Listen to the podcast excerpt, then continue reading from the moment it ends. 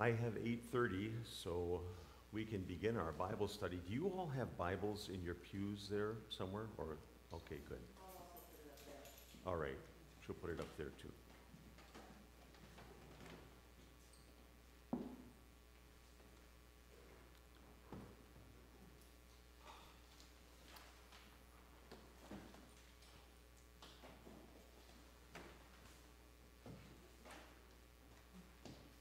Let's open with a prayer.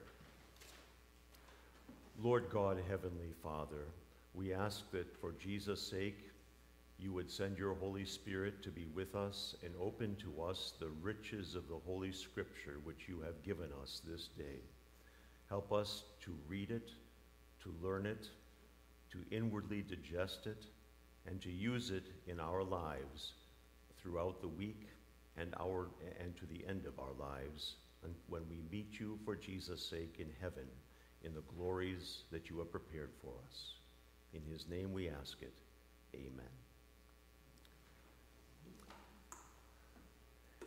First of all, I should introduce myself to you. I, for those I have not been able to talk to before the Bible class, I am Pastor Wayne Leitonen. And if that name sounds familiar, it is. I am the father of the Pastor Leitonen who has served you before and is a member of, a member of your church. And I have the privilege of being able to be with you this morning and, and uh, help facilitate our Bible class and worship this morning. Uh, I was a pastor in Toledo, Ohio, in Oklahoma City, and uh, in Palos Heights, as well as New Ulm, Minnesota, where I finally retired in 2017. Uh, and I been so uh, I and I've served I've served uh, those parishes well, for about for about 38 years of, of, my life. So, by God's grace, uh, I would like to go through the readings this week. And the first one is Genesis chapter 18, beginning at verse 16. If you'd open your Bibles to that chapter and those verses. It's also in your yeah, it's also in your bulletin. Thank you. The readings this week are very well knit together I remember in the old pericope, a lot of times you'd have readings that didn't always jibe. Sometimes you had an epistle that was way out there compared to the gospel in the Old Testament or, or another way. But this is very beautiful because it's all about prayer. It's about praying to God with confidence.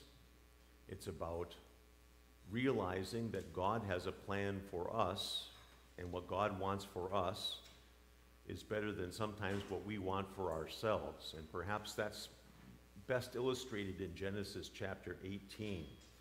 Could I have someone um, read for us the, uh, let's see, verses 20 through 25? Any volunteers? Go ahead. Thank you. Then the Lord said, The against Sodom and Gomorrah is so great and their sin so grievous that I will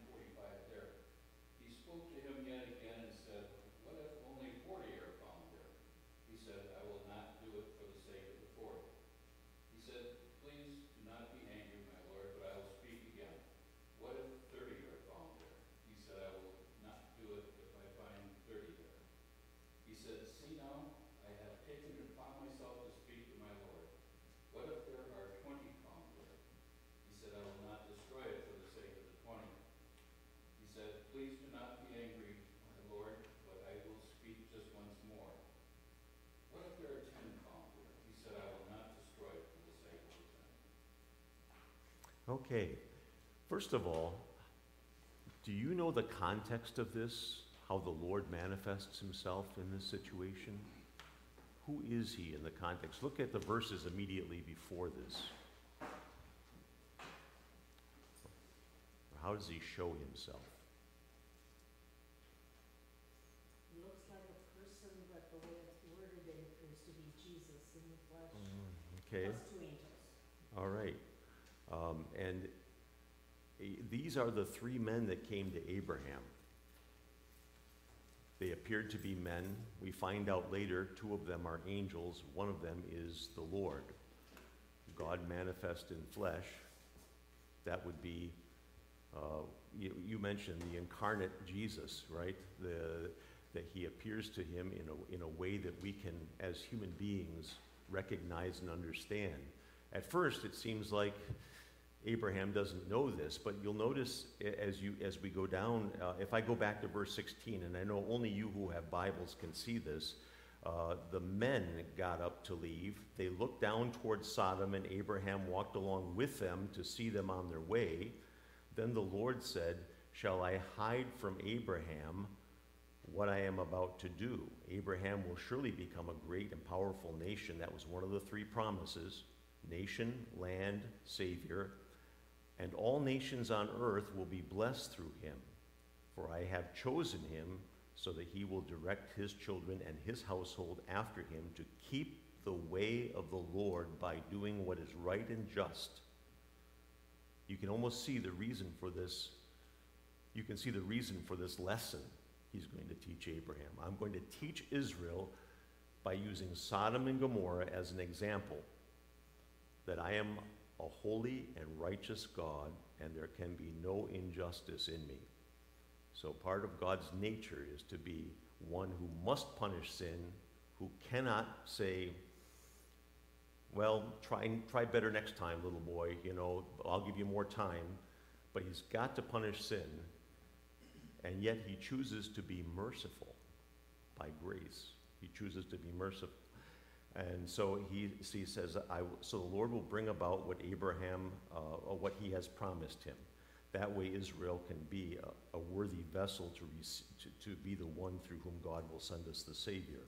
So understanding that, and if you look up, and uh, those of you who have Bibles, it says the men, and then all of a sudden you go back down to 22, which is in the realm of what we're talking about. The men turned away and went towards Sodom, but Abraham remained standing before the Lord. Capital L, capital O, capital R, capital D. What does that mean?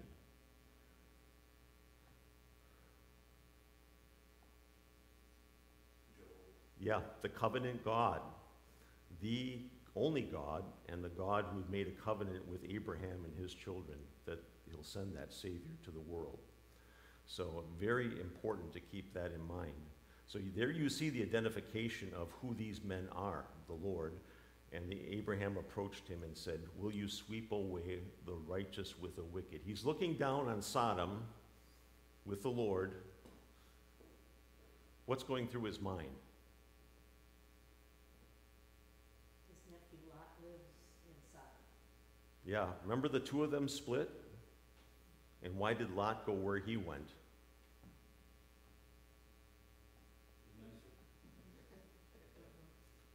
Plenty of pasture for my sheep, right? They'll be nice and fat.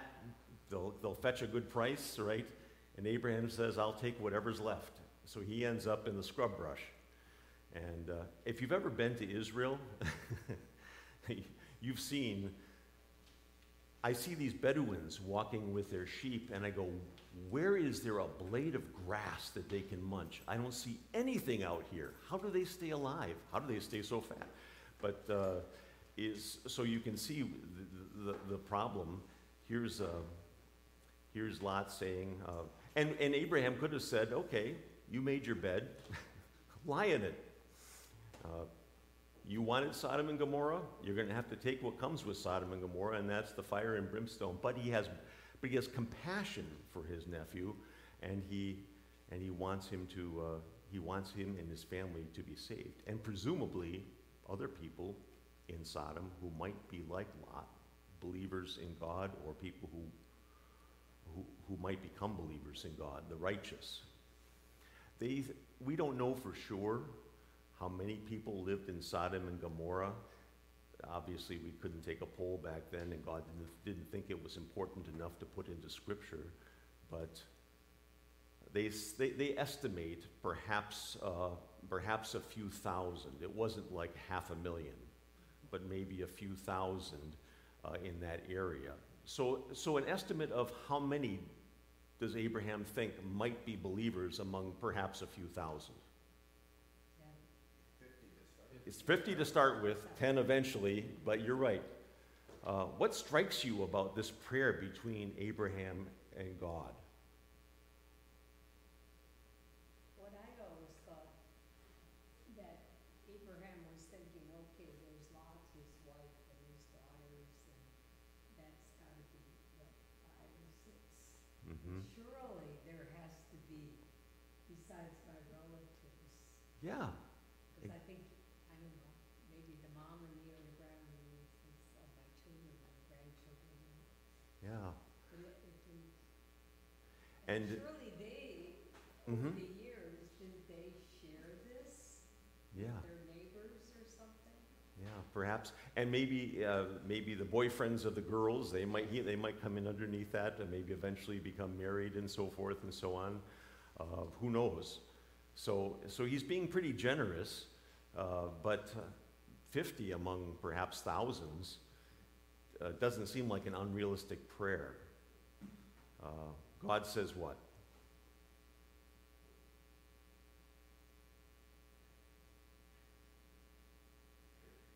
Sure, I'd do it if that were the case.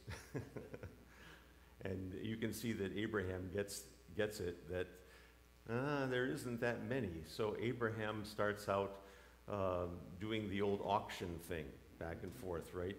Okay, I'll take a, a bid below that. But he goes, how many below that? St- starts with, he starts though with, you're right, 10 eventually, but a, a No, but I mean ten each time, right? Each time. The first time, though, he goes down by five, Okay, that's right. right? He goes down by, if, if there were only 45, he thinks he's in the ballpark. and then he finds out that, yeah, not 45. So he thinks he's going to, then he goes down, to, then you go down the numbers of 10, t- 40, 30, 20, 10. And he's probably shocked by now because now he's getting down to the size of Lot's family, right? A little bit more, but, and he said, I would even do it for 10. Does that remind you of the way sometimes we pray to God and we stop at 45? oh, well. he didn't answer it. Why even bother praying? But Abraham reminds me of a woman in the New Testament whose daughter was possessed. Importunity in prayer. Yeah, persistence in prayer, right? What is it about that woman in the New Testament who prayed to have her daughter healed by Jesus? She wasn't Jewish. She was, She was a Syrophoenician woman. She wasn't even one of the children, daughters of Israel. She was a, a foreigner. And what did Jesus call her? A dog. Why should I take the bread that are meant for my Israelite children and throw it to the dogs? Oh, I think that would send any minority today on their heel and whoom, or, or in your face, right? Right? uh, but that's exactly what happened to, to this, this woman. What did she say?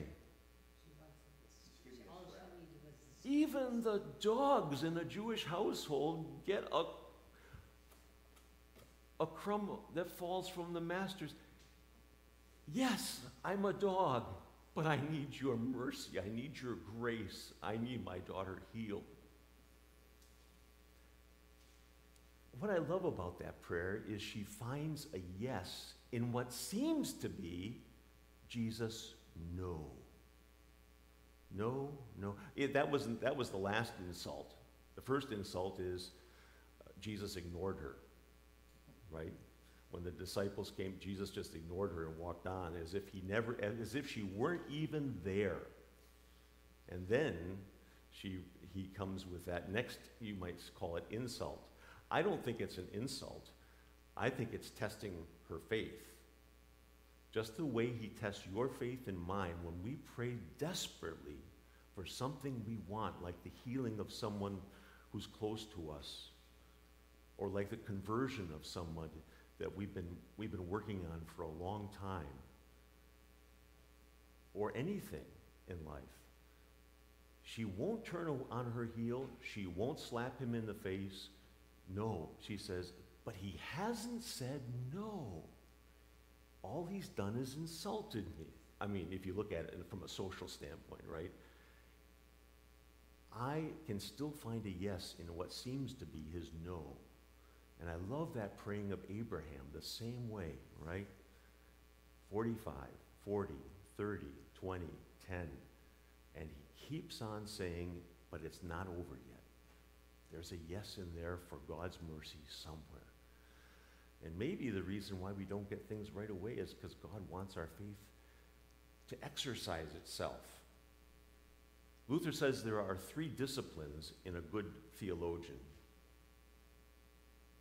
And those disciplines are uh, meditatio, meditation on God's Word, oratio, prayer, and then there would be no reason for those two if we didn't have the third one in the sinful world, tentatio, which is affliction, distress. Isn't this the problem with our world today? That kids and adults don't have enough affliction. I want the easy life, and look what happens. They turn in on themselves and become so spoiled that there is no need for a redeemer. There's just need for give me an easier life.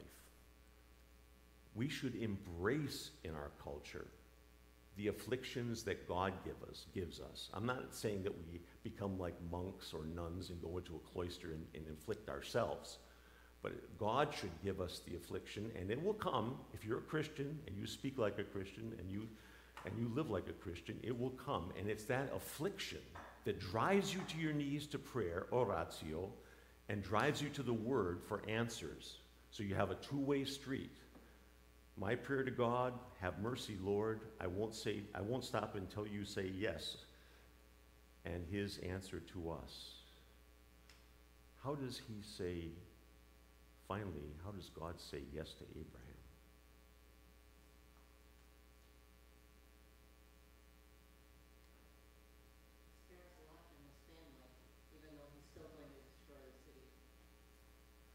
Isn't that beautiful? It's just like the story of salvation. God exercises justice, which he cannot deny. I must punish the wicked. Israel has to learn this if they're going to be the family of my Savior for the world. So I will punish Sodom, but I will, in essence, answer the prayer of Abraham by letting the family go into exile, getting away from the place. Come apart from them. Have nothing to do with evil. Get away from them. And so he, he, he lets, so he answers it, uh, but not the way that Abraham had originally thought about answering it. Have you ever had prayers like that where you've prayed for something and the answer was quite different than the way you had prayed it, but it was answered? Maybe think for a minute on that.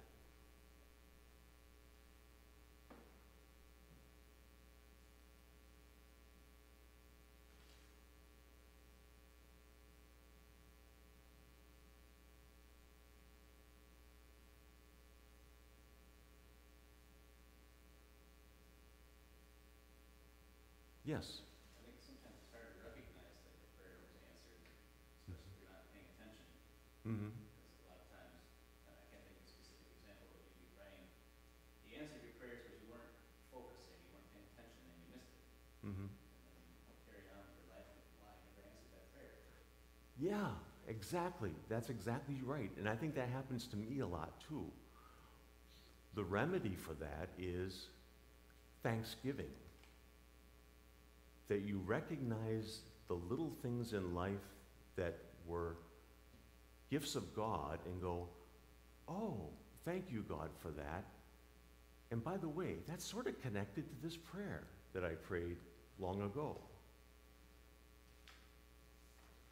Sometimes we prayed for our children that they would have a godly spouse, and there were times when we were kind of afraid that maybe this isn't going to turn out the way, or that the spouse wouldn't become Christian or whatever, and all of a sudden we see God's hand in there, and later on down the line, something happens where ah, God answered my prayer. I was just at a wedding on Friday night, and my, my, my brother-in-law was the preacher, Jim Maddock. I don't know if you know him, but he works for Child, Christian Family Services. And his youngest son, for the longest time, didn't get married. And there were no prospects in sight. And every morning, he and his wife would pray. And one of the things they would pray for is, and find a good Christian wife for, for Luke. And here we are at the wedding of Luke and beautiful Christian bride, beautiful Wisconsin Lutheran, so the same faith and everything, and we're like, oh, thank you, God. And then the wife said, and then his wife Sue said to him, honey, this, this morning I don't think we have to pray for Luke's wife because I think she's the one. And sure enough, she was. Okay? Those, for a while, they, they thought their prayers were like Abraham's, where it was, I would do it for that, but not yet, not yet, not yet. Yes? Yeah, I know people that keep prayer journals. Oh, good. And um, they say that that's really wonderful because sometimes you've been praying for a long time for something and then, like you said, you just sort of go on, you forget. But they said, the people that keep prayer journals say, well, when I get sort of discouraged with my prayers, I look back and it went like, oh, that's right, five Mhm. years ago or something, I prayed for this and here it is in writing, you know. Yeah. that- That, that, that's a really good idea, because uh, uh, as you had mentioned, sometimes we don't always, are, are not always cognizant of it, but if you have a journal of the things you've asked for, you go back and you go, ah, answer to prayer. Thank you, God. You did, and I never would have guessed that as an answer. Or people keep a jar, Mhm. I've done that periodically. Tell me how that works. A thank you jar. A thank you jar, okay. And what do you put, you put in little thank you notes Yeah, in and it? then some days when you think, oh, but then you open up your jar. and it's like, Oh, You know, or That's- else my jar is full. I You know, could be You're, happy. you're more organized than I am. I wish I kept a prayer jar, and I should probably do better. I've tried, I've started a few lists, but they always end up, you know, getting dusty after a while, and I, I should, I should probably, I should probably be more dogged at keeping a, a, a prayer journal, like, as you said, and a prayer I jar. don't know how many years ago we started the prayer chain, at Mhm. least twenty-five, maybe more years ago, and I gathered a few people together, and one of them, she was the organist, and she was very, very, um, you know, organized, like you said. Mhm. And she got a phone call, you know, from so-and-so on the prayer chain, and she kept a prayer journal Mhm. and she was very precise. And when she died, I asked, she only had one son, I asked if there was any chance I could at least read her prayer journal. Mhm. And her son died too, that's right, her son and her husband died very close to Oh, But the daughter-in-law said no, because I need it myself. yeah. She since has died, I would love to get my I mean, not that I wanna keep it, Right, no, but it, And as Mark, I used right name, I my phone. You know, uh, when we have our, our prayer supper and when we get, try to get more prayer words, I always talk about grace. And I think it'd be wonderful to see that prayer journal that she kept for years. mhm. She talked about it, but I never saw it. Yeah, that becomes more important to you the older you become in life, uh, the older you get, because I think when you're young, you think, oh, It's old stuff. It's the, it's the previous generation. But then you realize how much value there is in those things. Well, for some people, I know we have one daughter, she can express her feelings better by writing Mm-hmm. than saying. That's true. And a lot of people are that way. Yeah. Um, I just wanted to point out one other thing in here. Do you notice the attitude of Abraham when he prays? There are a couple phrases in there when Abraham's praying, which really is rather um, informative about his attitude of heart. He's very humble. What gives you that impression? Here it says, I, I who am but dust and ashes, have taken it on myself to speak to my Lord. Mm-hmm. I am dust and ashes. You know, what, what, why would the God of the universe who took dust and made the world, uh, made, made man, uh, why would he listen to me? But I throw myself at your mercy. There's another phrase too, a little bit later. May the Lord not be angry. Right. He has every reason to be angry at me, and may the Lord not be angry at me uh, because of my sin. Isn't that just like Luther's meaning to the, the fifth petition? We pray in this petition that God would not deny our prayers or because of the, uh, the, the or be, we pray in this petition that God would not deny our prayers because of our sin. Um, and I think that's important that we realize that our sin is what comes between. In fact, our sin is the reason why we don't pray to God in the first place. In the epistles, uh, I hear St. Paul say uh, that, that if you've had a fight with your wife, the, the first thing you don't want to do is say, God, I'd like to.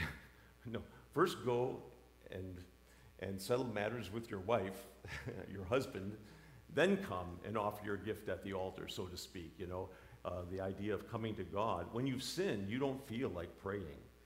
But when you have those sins uh, forgiven by a person who stands in the place of Christ, it could be one of our near, near relatives, it could be the pastor. Uh, then, when you go to God and give and, and pray to Him, then you then you uh, can open your heart to Him and say, God, I don't deserve this because I am a sinner and I'm keenly aware of it at this moment in time. But I throw myself at your mercy. How do we how do we say the same thing that Abraham says here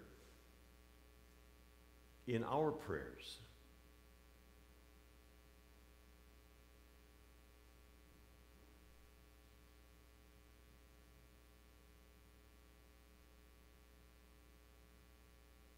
We may not express it in exactly those words, but we do have a little formula in our prayers, most of them, where we say essentially the same thing. Your will, not mine. Your will, not mine. Okay, we use Jesus' words in the Garden of Gethsemane. Not my will, but thine be done. How about uh, in the name of Jesus? I mean, what's the whole purpose of Jesus in the first place? Then to say, I am but dust and ashes. Please don't be angry at, with me. Not because of me, because of him. Because of what he did on the cross for me. And that's the same, the same uh, attitude I'm going to take on the last day when he comes. I'm not making any defense. Officer, I throw the book at me. I broke the law. But you gave your son. This is what you're like. You will forgive my sins because of your promise to me that he took, he took my sins upon himself on the cross. So, in the name of Jesus, in the second commandment in the large catechism, Luther even tells us I know this sounds very Catholic, but Luther came from the Catholic faith, of course, but he says, make the sign of the cross whenever anything good happens to you. Or when you hear of something bad, someone died in a terrible accident, God preserve us from this. And what he's saying is, in the name of Jesus, that's the only reason I can ask these things. And, uh, and, uh, that, uh, uh, may, yeah, verse 32, may the Lord not be angry with me. Back in verse 27, um, now that I have been so bold as to speak to the Lord, though I am nothing but dust and ashes, and uh, uh, do not be angry with me in verse 30 also. So you have those, those things. Um, how did this help Abraham to teach his children to be a people ready for receiving the Savior? Not that they were ready at the time, but, but, but he was teaching. In what way did this show the people of Israel that what God, what their God was like?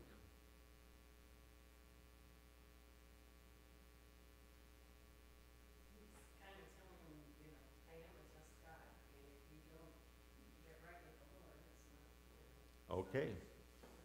So, on one hand, I'm a just God. I must punish sin. I will punish Sodom and Gomorrah. Just, and this will be a picture of the last day. This will be a picture of Noah's flood. There will be justice, finally. We don't know when, but it's going to come. And there's no getting out of it. On the other hand, what's the other lesson Abraham learns here? The Lord will save those who are righteous and believe. Right. The Lord will save those who are righteous by faith in Him and the Savior He's going to send. I am merciful. I don't have to do this, but I choose to set aside my anger and justice for those who trust in my salvation. And I will put that faith in their heart by the Holy Spirit through the means of grace. I am a forgiving God perfectly. I am a just God. How do you reconcile that with yourself? Does he send half of us to hell and half of us to heaven? or do we do alternate years, maybe? maybe that's how purgatory, I don't know. but uh, only in Jesus Christ is all of his justice toward us resolved and all of his mercy given. Jesus is the answer to the mystery of God. His justice, his mercy find resolution in the cross of Christ and his forgiveness alone. Beautiful, beautiful prayer. Does it make you want to pray persistently to God? I think that story teaches me as well as the children of Israel. In fact, it chides me for the parts of my life when I haven't been doing that, and it helps me go, I want to do it because this is a God of love toward me when I deserve much, much less. Can we turn also to, um, I'd, like to, I'd like to turn to the epistle also for today, and that is 1 Timothy chapter 2. Uh, it would be the first, uh, what's that, five verses? Seven verses.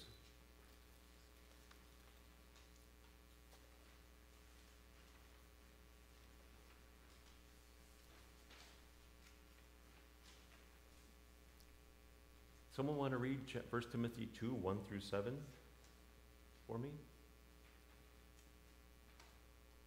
Sure, thank you. First of all, then, I urge that petitions, prayers, intercessions, and thanksgivings be made for all people, for kings and all those who are in authority, in order that we might live a quiet and peaceful life in all godliness and dignity. This is good and pleasing in the sight of God our Savior, who wants all people to be saved and come to the knowledge of the truth. For there is one God and one mediator between God and mankind, the man Christ Jesus, who gave himself as a ransom for all. The testimony given at the proper time. For this testimony I was appointed a herald and an apostle. I speak the truth, I am not lying, a teacher of the Gentiles in faith and truth. Okay. What strikes you about this section of Paul's epistle?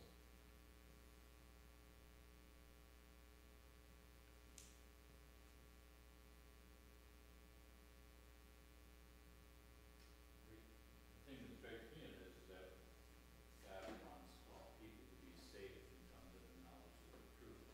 It's sort of like when you're making that comparison of justice and love and mercy. uh, At the end of Deuteronomy, it says, now choose life. Mm-hmm. Mm-hmm. So how, how can God be at fault? Mm-hmm.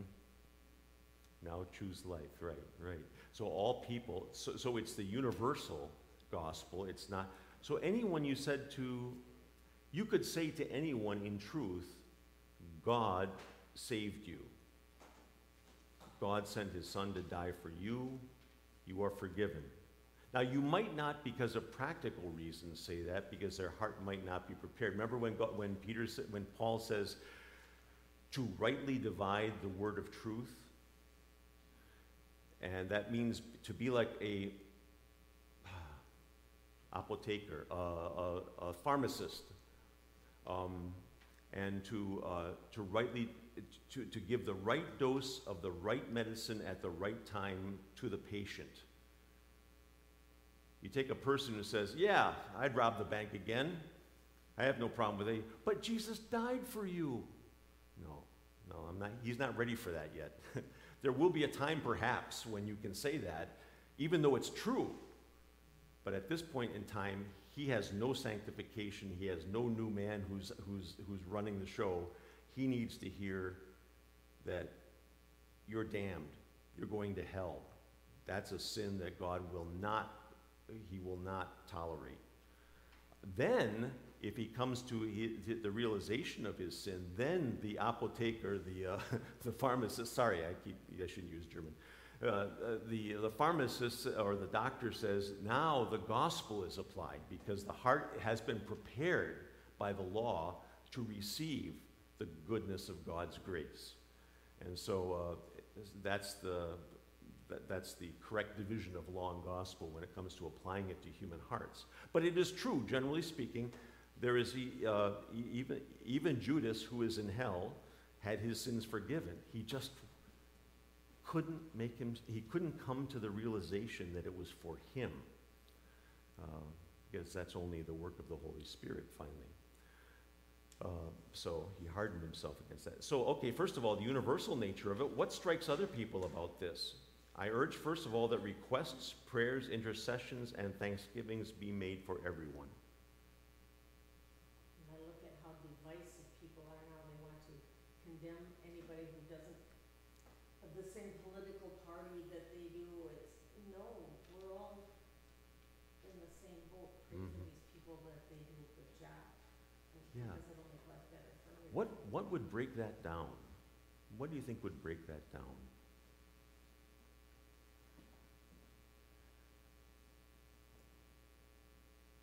The division in our world today, divisiveness.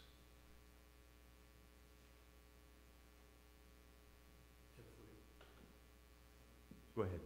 Well, sometimes like, uh, great calamities can bring us together. Like nine eleven happens, Okay, okay. There's a reunifications, uh, socially, if not politically, at least we know it's survival. We, for survival, we need to stick together, that kind of thing.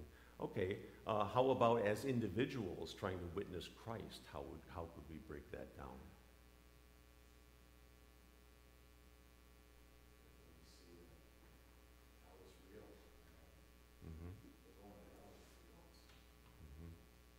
confess Yeah. Jesus. If somehow they know that our souls are more important than our political ambitions. Now, I, I have very strong political ambitions, as probably most of you do. but by the same token, that is not primary. Primary is his salvation, her salvation. And if there's some way I can, through meekness in Christ, demonstrate that I am just dust and ashes in need of God's forgiveness, and I'm not going to make second or tertiary things into first things, then uh, maybe they can see that. And it might mean that I, as a person, am going to have to become a martyr, a witness with my blood, a witness with the shame they heap upon me. And I keep my chin up and I say, In Christ, that's what you say is not true of me, but I understand that this is what I'm going to have to take as a as a follower of, G, of, of the Savior who was crucified. Sometimes it, what did Tertullian say?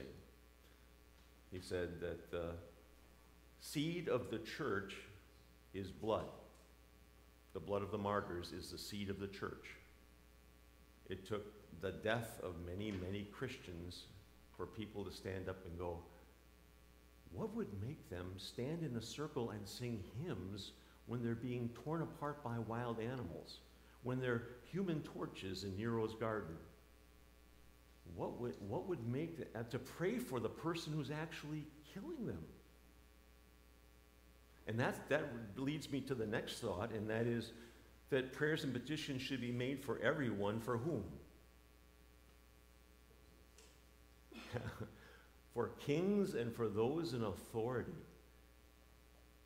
I don't know about you, but I miss on Sunday the prayers that don't include petitions for the president, for the governor, for the mayor, for those in authority, because God in heaven knows they need our prayers more than anything else.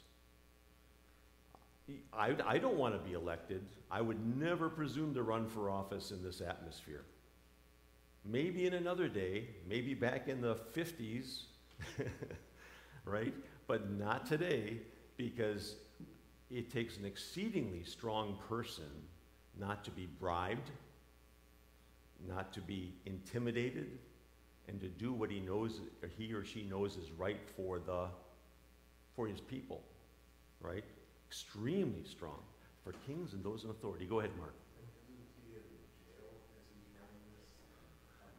Yeah, Timothy, yeah, the Timothy epistles, and uh, so that he would pray for Caesar, that he would pray for the, if not jail, I should say maybe house arrest. I can't remember right now which one it is. Jeremy, do you know whether it's? Uh, Just looking.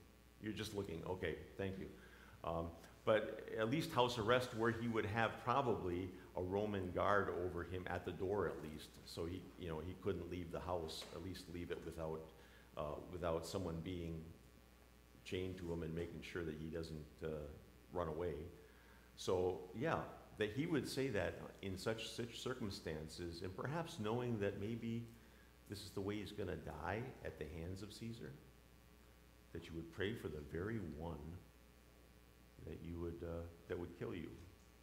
But then again, Father, forgive them, for they know not what they do. Isn't he being just like the Savior? I always pray that if I'm dying in a, in a martyred way, that I would remember that.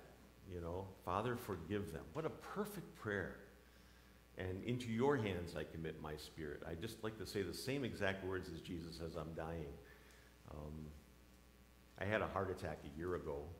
Um, um, fortunately, it was, although it was a, it, it was a, a, major thing, it, it, it, caused minimal damage in the long run.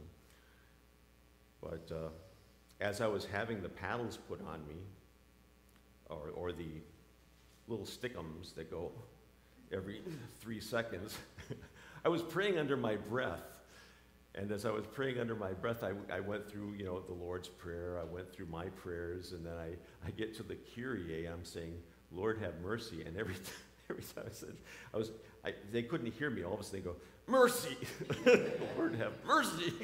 it seemed like it was right on the mercy every time. And, and, and the doctor, the female doctor over me, had like four nurses there, and he, she goes, should we give him more morphine?